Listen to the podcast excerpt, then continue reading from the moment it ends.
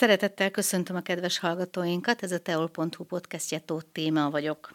Szakács Robert nevét Szexádon leginkább úgy ismerik, mint a Bravo zenekar alapítója, vezetője, énekese, viszont amilyen jól énekel és zenél, ugyanolyan jól rajzol is. Szeretettel köszöntöm Szakács Robertet, mai vendégünket. Én is szeretettel köszöntök mindenkit, minden hallgatót is téged is. Mi volt előbb a tyúk vagy a tojás, a rajzolás vagy a festés, illetve a zene? Hát nagyon párhuzamos volt azért, mert amikor már elkezdtem rajzolni, tizenéves koromban ugyanúgy elkezdtem érdeklődni a zene iránt is, de a zenélést magát azért később kezdtem, mint a, a rajzolás, tehát azt hiszem olyan három-négy évvel később volt, amikor a képzőművészeti gimnáziumban megvettem az első gitáromat. Tehát onnantól számolom, onnantól datálom a zenélést. Ö, mindig is gitáron játszottál, vagy máson is?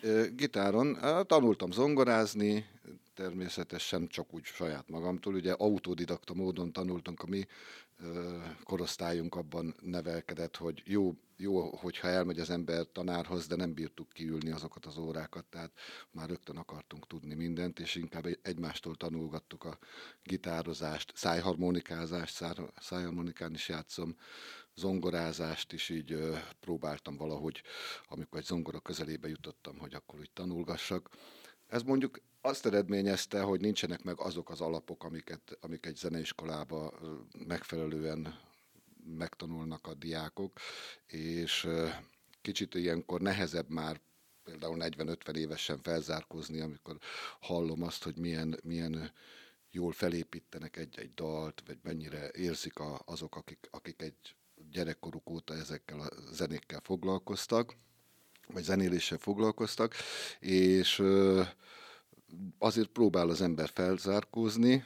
Az előnye az, hogy a skatujákban nem tud nem tudtak bennünket betenni. Ettől viszont szabadoknak éreztük magunkat. Szerintem viszont nagyon jó, amikor egy zenész eklektikusan tud hozzányúlni a zenéhez. Több Igen. hangszeren tud játszani. Én, én ezt díjazom mindig egyébként. Igen, hát fontos ma már azért. Sőt, hát azt mondom, hogy jó, persze az első időszakokban úgy gitároztunk, hogy eleve gitárzenekaraink voltak, zongora az azért nem is kerülhetett szóba, mert elérhetetlen volt számunkra egy szintetizátor, pedig a 80-as években voltunk, de az, hogy volt két zongorista is a zenekarban, egyik tényleg jobban játszott, mint a másik, de amikor azt mondtuk, hogy, hogy el kéne játszani zongorával egy számot, és akkor mondta, hogy hát jó, de hogyan visszük el a koncertre, honnan szerzünk zongorát, meg hogyan, mert hát ez elérhetetlen. és ezért rá is mondtunk ilyenekről. Akkor kezdjük a zenei vonalat, jó? Jó. Bravo zenekar. Mikor alakult, kivel alakult, hányan alakítottátok meg? Igen, hát a Bravo zenekar az 2001-ben alakult, három tagú volt már akkor is a zenekar, akkor még egy szakszofonos barátunk, az Oberiter Ferenc szakszofonozott, és a Krutki Gábor jött billentyűsnek, és én meg gitároztam és énekeltem és hát, hát hamar kialakult az, hogy kell egy, egy vezető, egy szervező a csapatba, mert, mert túl demokratikusan nem lehet egy ilyen szolgáltatást, mert végül is zenei szolgáltatóknak gondoltuk akkor magunkat, és talán így is volt rendjén. Nem lehet úgy irányítani, hogy, hogy valaki nincs, aki szervezi, megbeszéli, és megmondja, hogy milyen irányba menjünk. Úgyhogy gyakorlatilag ezt a szerepet én rögtön akkor át is vettem. Mondtam, hogy akkor, akkor úgy lesz, ahogyan, ahogyan én szeretném, és akkor ez egy ideig engedték is a fiúk, aztán voltak néha ilyen ezek, hogy ez nem úgy jó, meg amúgy jó, de hát ez minden zenekarban van ilyen. Viszont a, mivel a Bravo zenekar azért alapjában véve egy partizenekar, ugye azért mi szórakoztatásra tettük a hangsúlyt, nagyon-nagyon sok zenét megtanultunk, és, és így gyakorlatilag azzal, hogy, hogy, hogy én így meghatároztam, hogy inkább a 80-as évekbe 80-as évek, 90-es évek retroit vigyük tovább. Ezzel így már egy, egy, egy irányba elmozdítottam a fiúkat, és akkor hát ez is, ez maradt végül is végig, és úgy tűnik, hogy sikeres volt, mert azért 22 éve gyakorlatilag a Covidig minden hétvégén játszottunk áprilistól októberig. És akkor a Covid után kicsit itt lecsökkentek a dolgok, Hát nem csak ezzel van így, megjegyzem, ja, ja, ja. is. Aminek viszont haszna is volt, több haszna volt. Az egyik haszna ugye a festés, rajzolás, hogy újra elkezdtem egy kicsit rajzolgatni és festeni, és a másik haszon meg, hogy megkeresett egy másik zenekar, a Blues Travel Band, hogy keresnének egy énekest. És akkor mondtam, hogy hát mivel egy kicsit csökkentek így a fellépések, hogyha ők figyelembe veszik azt, hogy mikor van a, a, az én szabad időpontom, akkor, akkor ővelük szívesen játszom. És ha jól tudom, született egy ízig-vérig szexárdi videoklip velük. Így van. Nagyon ö, lelkes a csapat, ö, mond, úgy mondom az egész csapat, de főleg a, a zenekarvezető Takács Zoli az nagyon lelkesen csinálja ezeket a dolgokat, és megszervez mindent. Ő írta egyébként ennek a zenéjét, a, a Rosé Bluesnak, a zenéjét, és egy barátja, a Véglali, a paksi rendőrfőkapitány írta a szöveget, és hát nem akartuk túl bonyolítani, zeneileg azt mondtuk, hogy, hogy szépen egyszerűen eljátszunk egy rhythm bluesos dolgot, és tényleg úgy tűnik, hogy ez úgy nagyon tetszik is az embereknek, hogy egy ilyen könnyed rozésra sikeredett dal lett ebből, amihez természetesen elkészült a videóklip is. Ez a borról szól akkor? Igen. Rosé barátságról, Blues. Rosé Blues ez a címe, barátságról, borozgatásról, ami azért kell az embereknek nagyon. És ki tervezte meg a videoklip koreográfiáját?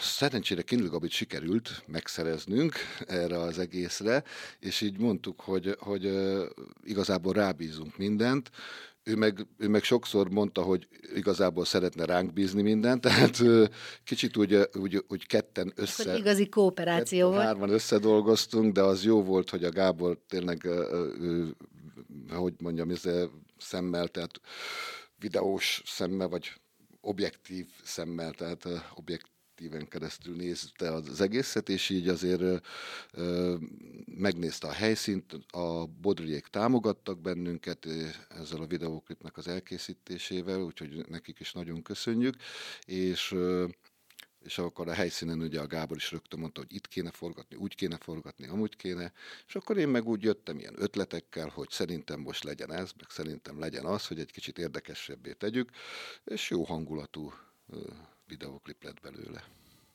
Van-e valami emlékezetes fellépés, amire azt mondod, hogy na, ez igazi volt, ez nagyon jó volt? Ö, a Blues travel vagy a... Bármelyikkel. Hú, hát a Bravo zenekarra... a Bravo zenekarral, a leg, a, ami legtovább megmaradt az emlékeinkbe, és amiről sajnos semmiképp nem készülhetett, nem is volt akkor még annyira elterjedve a, a telefonokkal való fotózás, az 2000 öt vagy hat, hat körül lehetett, játszottunk Budapesten egy golfbált. Abban a szállodában már többször voltunk, és nagyon szeretett bennünket a tulajdonos is, és, és rendszeresen az ő rendezvényeire hívott, és ez is a, a golf szállodának egy saját rendezvénye volt, ahol mondta a tulajdonos, hogy hát itt majd azért lesz egy-két ismert ember, és akkor úgy gondoltuk, hogy hát biztos jönnek ilyen egy-két híresség.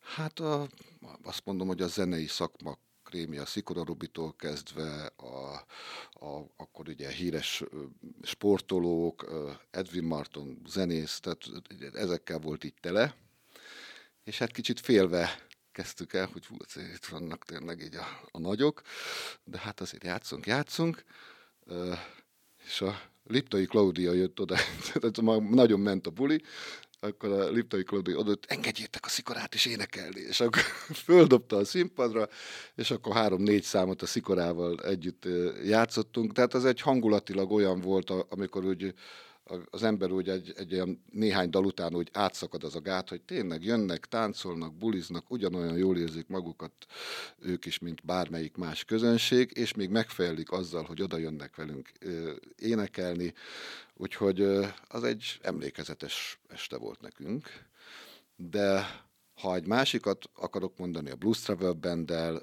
például most a Pünkösdi Fesztiválon, ott meg mi mint zenészek jól éreztük magunkat a színpadon, jó volt a hangosítás, a zenekar most már kezd tényleg jól együtt működni, és hát nagy örömünkre több saját dalt is elő tudtunk adni, és arra is úgy vevő volt a közönség, tehát úgy, úgy éreztem, hogy, hogy, hogy na végre itt is kezd alakulni valami olyasmi, amiért éveken keresztül dolgoztunk.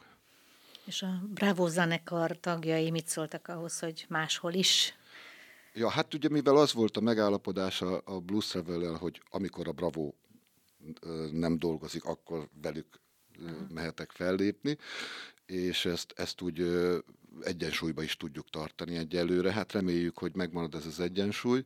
Nem volt semmilyen ö, féltékenység, vagy ilyesmi, tehát igazából nagyon jól kezelik a többiek is ezt a, az egészet. Tehát az a néhány hét pihenés, az néha úgy tűnik, hogy nekik is jobban esik, hogy most, most nem, a, nem kell elmenni játszani lagzit, hanem most a Robi ott énekel a, a Blues Travel, és akkor, és akkor így most lazább a helyzet. Egyébként milyen programokon, milyen eseményekkel léptek föl?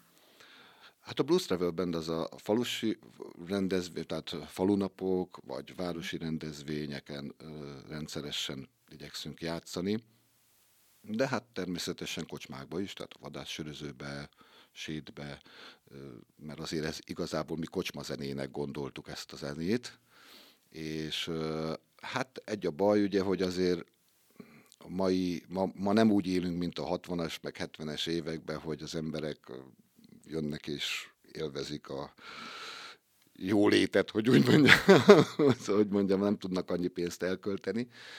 Ezért hát ugye meg, mi meg nem akarunk, elapró, nem akarjuk elaprózni a tudásunkat. Tehát, tehát ilyen ingyen zenéléseket nem akarunk csinálni, de azért valamennyi pénzért, amit ki tudnak szorítani ezek a kocsmák, azért megpróbálunk elmenni.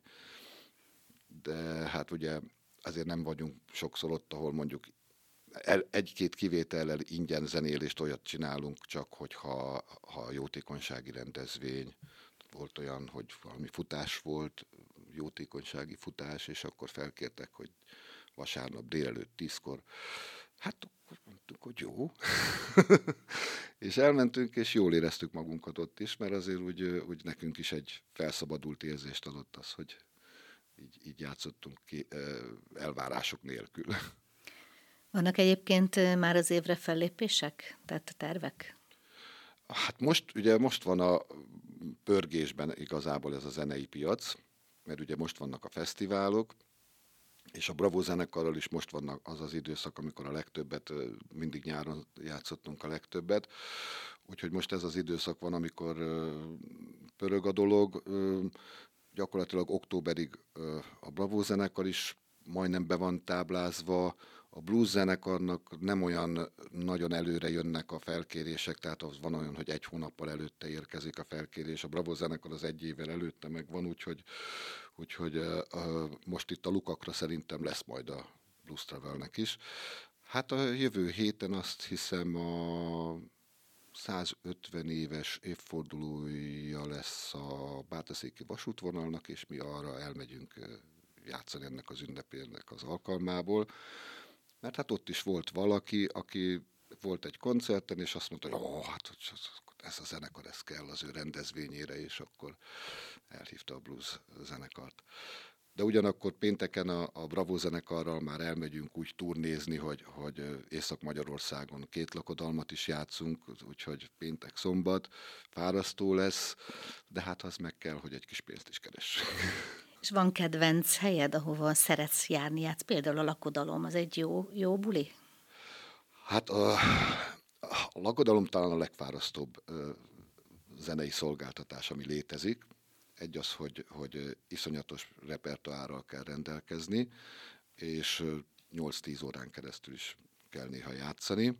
Úgyhogy csak azt teszi jobbá mindig, amikor olyan a közönség, hogy, hogy, hogy tényleg veszik alapot, és, és jól lehet nekik játszani. Tehát, de azért őszintén megvalva, sokszor van olyan, hogy az ember úgy van vele, hogy, hogy már inkább legyen vége, mert már kettő óra után már csak, már csak részeg emberek tántorognak, és akkor, akkor nem. Tehát nem lehet azt mondani, hogy, hogy minden lagzi jó, meg minden lagzi vagy minden lagziba szívesen megy az ember, de, de azért valahogy mindig meg lehet találni azt a pontot, amitől mondjuk az jó lesz, vagy jobban érezzük magunkat. de iszonyatosan fárasztó. Akkor melyek azok a rendezvények, amiket szerettek nagyon? Blues Travel Bandel én szeretek ö, városi rendezvényeken fellépni, egy órát fel lehet lépni, és, és az, adja, az alatt, az egy óra alatt ki tudja adni az ember a lelkét, hogy úgy mondjam, és, és ezek, és ott meg minden a kezünk alá van rakva, tehát nem kell foglalkoznunk a hangosítással, mert megcsinálják mások, úgyhogy, úgyhogy ezt, ezért is csinálom ezt a Blues Travelers dolgot. És természetesen a Bravo zenekarral is azért voltak ezek a városi rendezvények, ahol azért két-három órákat vállaltunk inkább, mert azért mégiscsak utcabár meg ilyesmi. Az is még egy kellemesebb dolog, tehát az, ott is lehet egy ilyen három órán keresztül az ember tényleg kiadja magából, amit, amit a, amire úgy gondolja, hogy lehet nagyot bulizni, és hogyha tényleg olyan a közönség, hogy tudja venni akkor a lapot, akkor, akkor az úgy nagyon jó leső érzés, hogy mondjuk két-három száz alatt tombolnak, táncolnak, tombolnak, mert nem a mi, mi, mi kedvünkért jönnek, de inkább a, tehát a zene kedvéért jönnek elsősorban. Akkor most térjünk át a másik vonalra. A rajzolás, a festés. Mikor kezdted, vagy mivel kezdted? Rajzolással, festéssel? Hogy kezdted hát ezt? Igazából ugye általános iskola, ahol az ember úgy jobban találkozik azzal, hogy mások is megnézik, hogy miket rajzol. És az egyik emlékem az volt, hogy talán alsósok lehettünk, nekem úgy tűnik, mintha alsó negyedik vagy öt, maximum ötödik osztályába lehettünk, amikor már, hát én azért otthon mindig rajzolgattam, és a Boros Zoli barátom is, aki aztán végül is nemzetközi ismert rajzmester, hogy így mondjam, rajzoló, grafikus. Vele együtt már, már sokat rajzolgattunk, és, és az egyik olyan emlékem, hogy le kellett rajzolni a gesztenyét. Tehát kiraktak egy gesztenyét, a, a gesztenyének a külső héjával együtt, tehát ahol a tüskék állnak ki belőle, meg minden, és akkor így a kettőt így le kellett rajzolni, és akkor hát én is szépen, ahogy szoktam, részletesen lerajzoltam. És viszonylag hamar be is fejezhettem, de még az osztály ott ült, és rakocsgatta ki a tanárnő a, a rajzokat, és akkor hát már ott mondta, hogy hú, hú, hú, hát ez tényleg, hú, hú, hú, Egyszer csak elrohan, hoz egy másik tanárnőt. Hát nézzétek meg, oda nézzetek. Húha, húha, húha. akkor hoz egy harmadikat. Húha, húha, húha. És akkor ezek úgy gondolom lendületet adtak abba, hogy bátrabban kezdjem el csinálni. És, és ugye mivel a bará, Boros Zoli barátom, ugye, akivel együtt rajzoltunk nyaranta főleg, ő a képzőművészeti gimnáziumba ment, úgyhogy olyan egyértelmű volt, hogy amikor én befejeztem a nyolcat, hogy akkor már rögtön jelentkeztem a képzőművészetibe, és az Oli így mondta is nyáron, a, amikor még nem kaptuk meg a jelentkezési a, a, az eredményeket, mondta, hogy hát ő már egy éve oda jár, azt mondja, hogy ha téged nem vesznek fel, akkor, akkor senkit nem vesznek fel, mert te olyat csinálsz, ami, ami ott meg kell, hogy feleljen, és meg is felelt, tehát azért tényleg gyorsan bejutottam, és Na és akkor kezdődött a pesti élet, amikor, amikor ugye a rajzolás és a zene elkezdett egymás mellett működni. Milyen művel kezdted? Voltak már kiállításaid korai gyermekkorodban, fiatalkorodban, vagy csak most? Mert azt tudom, hogy az első kiállításod Szexádon a Babics Kulturális Központban volt, méghozzá tavaly februárban. Igen. Rajzember címmel.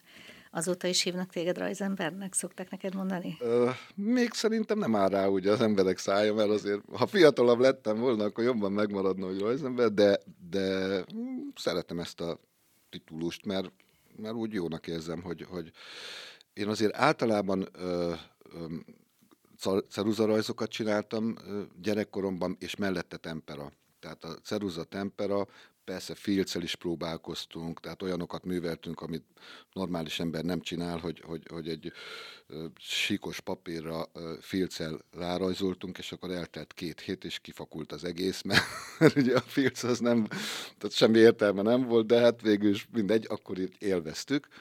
Tehát a technikák azok inkább a, a vízfesték, például akvarelfestményeket nagyon keveset csináltam, és olajfestményt sem annyira szeretek csinálni és hát ebből is jött az, hogy, hogy, hogy a rajzember az jobban hozzá, vagy közelebb áll ahhoz, amit én csinálok, mint mondjuk egy akármilyen festői titulus, vagy még ilyesmi. Mert, mert én inkább azért a, a rajzolás irányába voltam mindig. Azért is lettem végül alkalmazott grafika szakon a képzőművészetibe. Mert hogy ez a kiállítás is digitális rajzokat ábrázol, Igen. illetve digitális Igen. festményeket.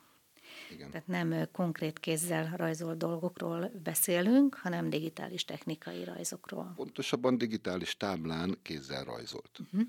Ez az, amit még egy kicsit nehezen ért meg a közönség, hogy úgy mondjam, mert ugye a, megszokták azt, hogy bekapcsolják a gépet, rányomnak egy ikonra, és akkor átalakítja a fotót valamilyen rajzá.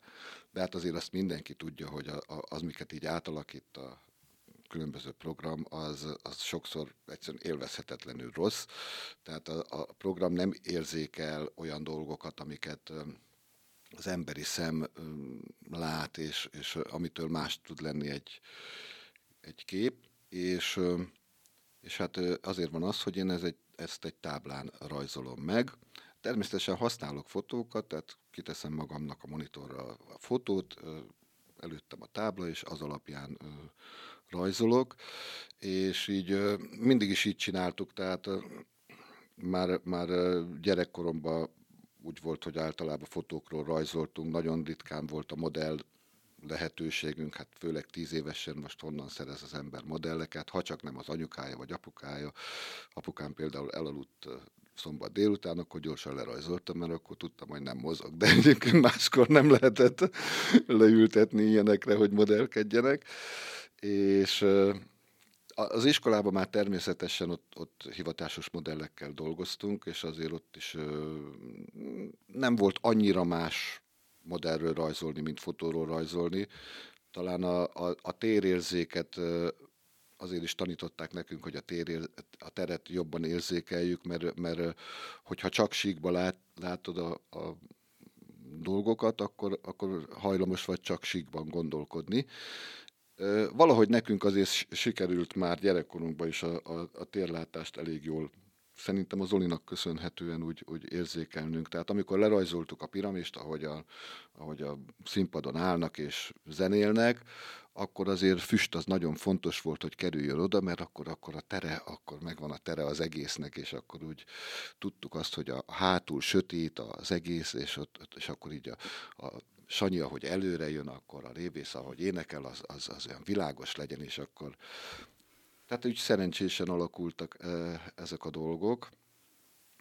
Csak hát tényleg az volt, amit a tanárunk is mondott, hogy, hogy ide jött, jöttök, marha tehetségesen rajzoltok, akkor mi a fenéért kezdtek el zenélni állandóan? Miért nem mentetek a zeneművészetibe? Akkor mondtuk, hogy biztosan azért, mert ott meg majd mindig rajzolnánk, hogyha a zeneművészetibe mennénk. Hát lehet kettőt egyszerre, úgy látszik. Igen, igen. Tehát igazából azért, hogy lehetséges, hogy azok mindig számítottak az én életemben is, meg nagyon sok embernél lehet ez így, hogy ami nem kötelező, amit hobbi szinten csinálsz, azt nagyobb kedvel tudod Igen. csinálni, és ugye a rajzolás is olyan volt először, hogy senki nem várta el tőlem, hogy rajzoljak, de hát állandóan rajzolgattunk. És a zenélés is az volt, hogy senki nem várta el, hogy milyen produktumaink legyenek, de jól éreztük magunkat benne, és akkor állandóan zenélgettünk.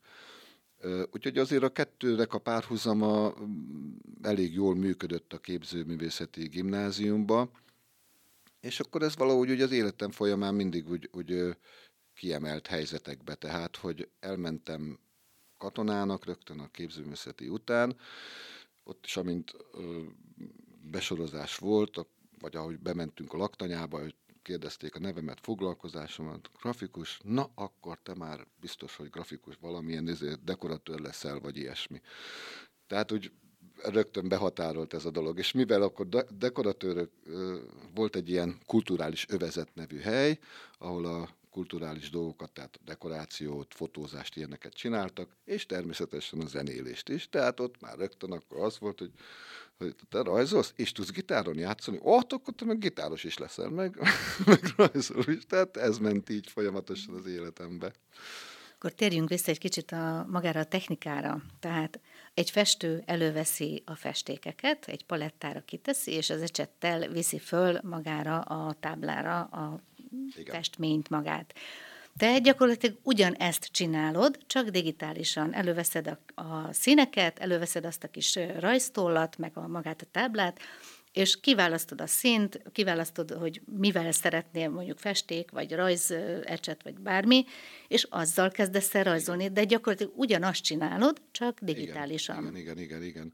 Hát annyiból könnyebb, hogy ugye a, a, a festék keverésénél meg lehet viszonylag tisztán keverni, tehát, na, tehát amikor például összekeverek színeket, hogy mondjuk ö, ö, nem tetszik az a zöld, ami mondjuk alapból ott van egy egy ilyen festéktáblán, akkor én elkezdek egy kicsit variálni rajta. De nagyon sokszor volt olyan, hogy sokan azt mondják, hogy, hogy, hogy azért könnyű, mert ezen rajzolni, mert itt vissza lehet radírozni, meg, meg ilyesmi. Nagyon sokszor volt olyan, hogy megcsináltam a képet, majdnem, hogy kész volt, és azt mondtam, hogy ez egy nagy rakás. Semmi, és akkor újra előről az egészet. Úgyhogy az előnye inkább az, hogy, hogy nem kellett a, a, a festéket kidobni, meg nem kellett a, a rajzvász, vagy a festékvászon, kidobni, hanem igazából cserélni lehetett így a, a dolgot. Úgyhogy ö, szoktam föltenni ilyen videókat arról, ahogyan dolgozom, és, és meg is szokták nézni az emberek. Szerintem abból azért érzékelik, hogy, hogy itt hogyan működik az egész, de még azért, hogy mondjam, egy 5%-a, aki megnézi az egésznek a folyamatát, és a száz százalék az még nem tudja, hogy, hogy hogyan működik ez. Valószínűleg nem tudják elképzelni igen, még igen, igen. Uh-huh. Bár a tabletteken is most már lehet nagyon jókat általában egy ilyen két 300 ezer forintos tablethez már tudnak olyan programokat adni, amivel nagyon szépen meg lehet rajzolni, meg meg lehet festeni, és hallom azért a, a fiatal korosztálynál, tehát ilyen az mostani tizenévesek közt nagyon sokszor vannak olyanok, akik mondják, hogy igen, csinálják, és hát gyönyörű dolgokat tudnak csinálni. Tehát ugye kiesik az a fajta zavaró tényező, hogy amit, amit mondjuk nálunk is volt, hogy eleve egy asztalt el kellett foglalnom gyerekkoromba, kitenni a festékeket, kinyomni a festékeket, amik aztán később beszáradtak, anyukám panaszkodott, hogy már megint itt egy festékes, ott egy piros folt, meg, mert, mert hát ugye festés közben az embernek a keze is, meg mindene összefestő, vagy festékes lesz. És és ezek szerencsére kiesnek, és szerintem a szülők is szívesebben támogatják az ilyenfajta alkotást, hogy, hogy nincsen vele járó kosz, hanem a gyerek megcsinálja, és ami ugye forradalmi volt, így mondtam a kiállítás megnyitón is, amit már forradalminak éreztem, hogy a körülbelül 10-15 éve kezdődött az a fajta uh, nyomatkészítés, amikor már ki lehetett olyan szinten nyomtatni ezeket a, a műveket, hogy ugyanazt az élvezhetőséget nyújtotta, mint hogyha papírra készült volna eredetileg is, és ez nagyon sokat számított. Tehát 90-es években elképzelhetetlen volt. Ki is próbáltam egyszer-kétszer, hogy próbáltam nyomtatni ilyen, ilyen rajzokat, de, de akkor nem tudták ezt megoldani a nyomtatók. Tehát most már azért elérhető szinten vannak. Természetesen nem a házi nyomtatók itt sem, tehát itt is azért a 10-20 milliós gépek, amik azért most már szerencsére vannak szexádon is. Ezt egyébként teljesen aláírom, ugyanis biztos emlékszel, én is ott voltam ezen a megnyitón, és végignézve az összes képedet teljesen, mint hogyha festmény lenne. Tehát nem is tudod megmondani távolról, hogy ez valódi festmény vagy sem. Igen. Nagyon szép képeid vannak. És volt ott egy ismertebb ember, akit a barátodnak is mondhatsz, aki szintén mondott pár szót a megnyitón, ő pedig Berencsi Attila, ismertebb nevén Beriari. Igen. ő mióta a barátod? Hát ez tényleg úgy kezdődött, hogy a gimnázium első évébe, hát egy ilyen popper gyerek volt ő, kis popper frizura, szőke gyerek, és akkor először nem nagyon akartunk úgy vele úgy barátkozni, aztán valahogy matekórán mellém került, és így a haját így igazgatta mindig, a haja az nagyon fontos volt, és mondta, hogy, hogy Robi, szállj már be a zenekaromba, mert akkor én már két hónapja gitároztam, és akkor az, akkor már két hónapja gitározik, az már veteránnak számított, szálljak be a zenekarába, mert hogy, hogy rock and akar játszani. Hát jó, mondom, de hát én életemben nem játszottam rock and azt se tudom milyen az. Nem baj, ő, ő is most már tud már néhány akkordot, és, és akkor szálljak be a zenekarba. Aztán végül is nagy nehezen nem nagy nehezen, de azért rávett, hogy, hogy menjünk próbálni. És akkor már úgy jött a próbára, hogy, hogy be volt festve a haja feketére, hátra volt fésülve, és egy ilyen igazi fiatal Elvis Presleyként jelent meg.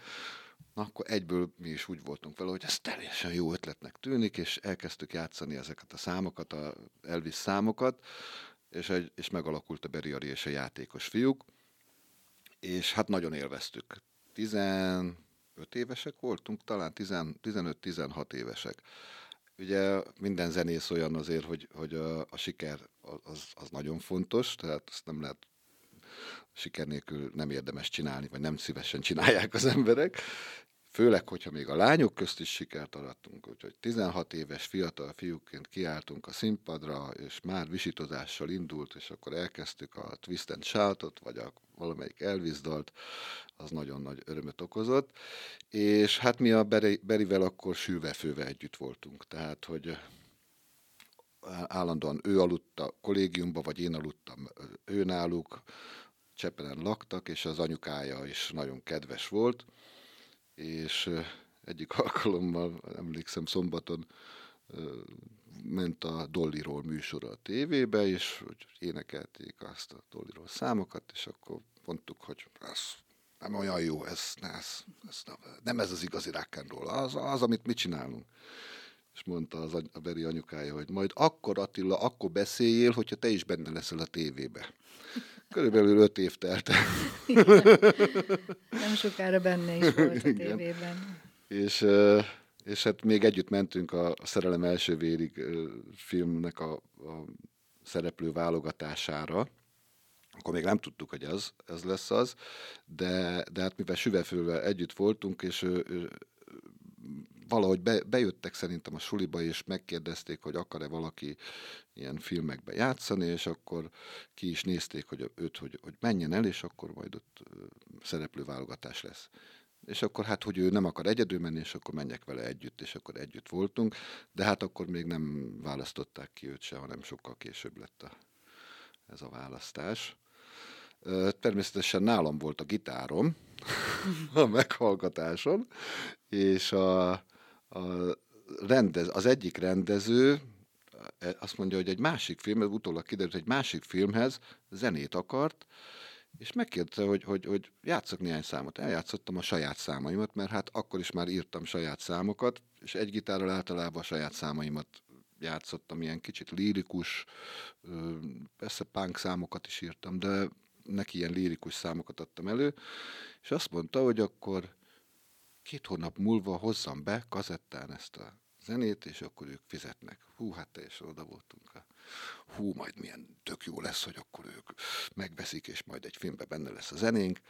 És végül is tényleg az történt, el is vittük, felvettük, elvittük, fizettek nem tudom mennyi, ezer forintot, nagyon sok volt akkor ez az ezer forint, és akkor hát nagy örömmel vártuk, hogy majd egyszer jönnek, hogy akkor majd benne lesz valami filmbe, de nem, nem, nem, nem került be semmibe. Viszont a Beri meg bekerült a filmbe. Igen, ezt ki akartad én is emelni, hogy, hogy pont ő, ő viszont bekerült. Igen. Van-e valami kedvenc festményed, vagy grafikád, amit készítettél? Az utóbbi időben, amiket készítettem? Hát vagy akár az egész az egész pályafutásom egész pályafutás, az olyan, mint hogyha azt mondom, melyik szám tetszik azok közül, amiket írtál. Melyik szám tetszik azok közül? Ezt is kérdezhetem. Melyik szám tetszik? Igazából, igazából azért tényleg az történik, hogy, hogy minden alkotónál a legutolsó munka, munkába érzi a legtöbbet. De ugye mivel most már mögöttem van a, azért 40 év, ja, 40 év zenélés, írtam nagyon sok dalt, és van olyan dal azért a 40 év alatt, amik, amik valahogy mai napig is megmaradtak. Volt, van olyan dalom, amit, amivel más zenekar lett híres, megtévedt pap vagyok, meg ilyesmi, nem akarom mondani a másik címét, mert ez a másik számnak a címét, mert az K anyját mindenkinek, szóval amikor még pánkok voltunk, ők híresek is lettek ezekkel a számokkal. Azt mondták, hogy nem tudták, hogy ki írt ezeket a számokat, de hát az én számaim voltak. Tehát a lényeg az, az hogy az elmúlt 40 év ből, amikor elkezdtem úgy kiválogatni, és úgy még mai napig is játszunk például a Bravo zenekarral, a Mire volt jó ez a játékot, vagy a Neked adnám számot, és akkor azt mondom, hogy ezekre büszke vagyok, mert igaz, hogy 18-19 évesen írtam, de a mai napig is meghallgatják az emberek. Nem olyan slágerek lettek, mint mondjuk a szerelem első vérig, de, de, de azért fönnmaradtak. Ugyanakkor éppen ebben az évben mondhatom azt, hogy ugye megjelent öt dal egy amerikai kiadó jóvoltából, ebből hármat a Bravo zenekar kislemeze, és két dala a Blues Travel Band kislemeze. Most ebből az öt dalból négyet én írtam. A Bravo zenekarról Mire volt jó ez a játék, a Neked adnám, meg a Bulinak vége, és a Blues Travel Bendel a Holnap messze. És ilyenkor jön az a képbe, hogy a kedvencek, most a holnap messze tartozik az egyik kedvencem közé, mert erről érzem azt, hogy, hogy az most magába hordozza azt a fajta gondolkodást, amit én gondolok, és majd meglátjuk, hogy mondjuk 10 vagy 15 év múlva de lehet, hogy 20 év múlva, hogy még mindig van-e olyan hatása az emberekre, hogyha akkor még lesz hatása az emberekre, akkor jó, akkor nagyon jó dal lett. De ezt most még nem lehet tudni. Most csak úgy érzem, hogy lehet, hogy jó dal lett. És a grafika festmények vonalán mi a kedvenc? És a grafikákkal meg ugye azért, azért hát ott sem lehet azt mondani, hogy, hogy melyik a kedvenc, mert most például kaptam egy felkérést a születi fesztiválon lesz egy kiállítás, és hát ugye a szexárdi borokkal kapcsolatosan legyenek képek, ami nekem ugye azért más, mert én, én inkább portréfestészet, portrérajzolás vonalon voltam mindig, Tájképet például nagyon nem, nem szeretek csinálni, viszont éreztem ebbe egy ilyen kihívást, hogy jó, akkor csináljunk valami olyasmit, ami ehhez a témához igazodik, és hát abból arra, arra a kiállításra van öt, öt ötletem, abból kettőt megvalósítottam, egyet kukáztam, és most az egy, ami megmaradt, azt érzem annak, hogy na, ez most megint egy érdekes dolog, de hát ezt majd látni kell. Tehát ez majd akkor kerül nyilvánosságra. Tehát a kedvenceknek én azt mondom, hogy, hogy nem tudok kiválasztani olyat, hogy most, most ez a trombitás, vagy az, az a kép, nekem mindegyik. Minden gyermeked a gyermek. Igen, mindegyik gyermek. és, és mindegyik olyan, hogy, hogy most is ki van néhány képem rakva otthon is, ami megmaradt ugye a kiállításból, és ugye az ember megszokja, hogy, hogy kint vannak, mert a párom azt szereti kirakni ezeket, és amikor elmegyek, mert oh, mondom, oh, ez egész jól sikerült. és akkor így azért úgy mégiscsak uh, van értelme így csinálni a dolgokat, és úgy érzem, hogy ami, ami nagyon nem tetszik, de másnak tetszik, az, az attól még megint lehet jó. Tehát azt meg azért nem dobom el, mert hogyha mások azt mondják, hogy ő nekik ez bejön, ez teljesen jó sikerült. Akkor megszeretem. Visszatérve megint erre a kiállításra, ami első volt Szexárdon, Berlinger Attila, Babics Kulturális Központ igazgatója mondta akkor a megnyitón, nagy öröm számomra, hogy olyan művészt, alkotót köszönhetek körünkben, aki szexárdi születésű, szexárdi gyökerű, és ugyan életének egy részét Budapesten töltötte, mégis visszahúzta a szíve szexádra. Itt is maradsz már szexádom? Az biztos. Ezt kell, hogy mondjam, hogy az, az biztos. Ennek nagyon nagy változásnak kéne történnie, hogy, hogy, hogy elmenjek. Érdekes az is, hogy tizenévesen vágytunk Budapestre, vágytunk a pesgésbe. És ugye az, az olyan jó dolog volt, amikor a Gellért hegyen egy kollégiumban laksz, és, és gyakorlatilag ben vagy a belvárosba, és úgy ö, élveztük azt, hogy mi mehetünk koncertekre. Ugye Szexárd akkor még nagyon el... Ö, nem, nem volt elmaradott, nem ezt mondom, hogy elmaradott, csak még, még nem volt abban a pesgésbe benne, amiben, amiben mondjuk egy Budapest. Lehet, hogy ez még most is így van a mai kultúrával kapcsolatban, de nem akarom minősíteni, de a lényeg az az, hogy, hogy mi tizenévesen nagyon örültünk annak, kiállításokra eljutottunk, viszonylag olcsó volt az élet, bár, bár csóróknak számítottunk. és, és ez a vonzódás, ez ugye a, a, az iskola után is megmaradt, úgyhogy én még egy jó pár évet még utána visszamentem Budapestre, és ott is egy zenekarba hívtak, és akkor valahogy mindig a zene mozdított ki jobban a, a, a, arról a helyről, ahol, ahol éltem, mert ugye rajzolni, festeni mindenhol lehet, viszont előadni az csak ott lehet, ahol van közönség. Úgyhogy a, igazából egy pár évet, amikor ott töltöttem, még, még így már 20 évesen, akkor meg már kezdtem érezni azt, hogy hiányzik a szexárnak a, a levegős, hiányzott a kisvárosias léte, és az nekem úgy éreztem, hogy, hogy még mindig bennem van, és az még mindig tetszik, és, és amikor ugye itt vagyunk már, hát talán mióta élek itt, újra 92, hát már 30 éve, és és ugye az emberben néha vannak kritikák, hogy jaj, de jó lenne, ha ez lenne, meg ha az lenne, de aztán végül mindig rájövök arra, hogy ez egy szép hely, ez egy szép város, és azért, azért mm, nem is egy, csak egy eldugott kisváros, de nem egy eldugott város, ugye a bora miatt, tehát azért, azért sok olyan dolog van, amire fölkapják az emberek a fejüket. Például ugye most a Bravo zenekarra járjuk az országot már évtizedek óta,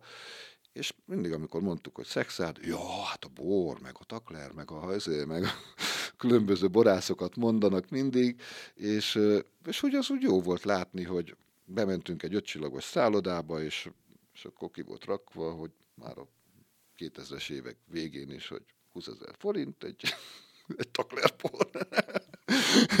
és akkor büszkék voltunk arra, hogy ezek annyira jó borok, hogy ezeket az ország minden pontján megveszik és, és szívesen fogyasztják.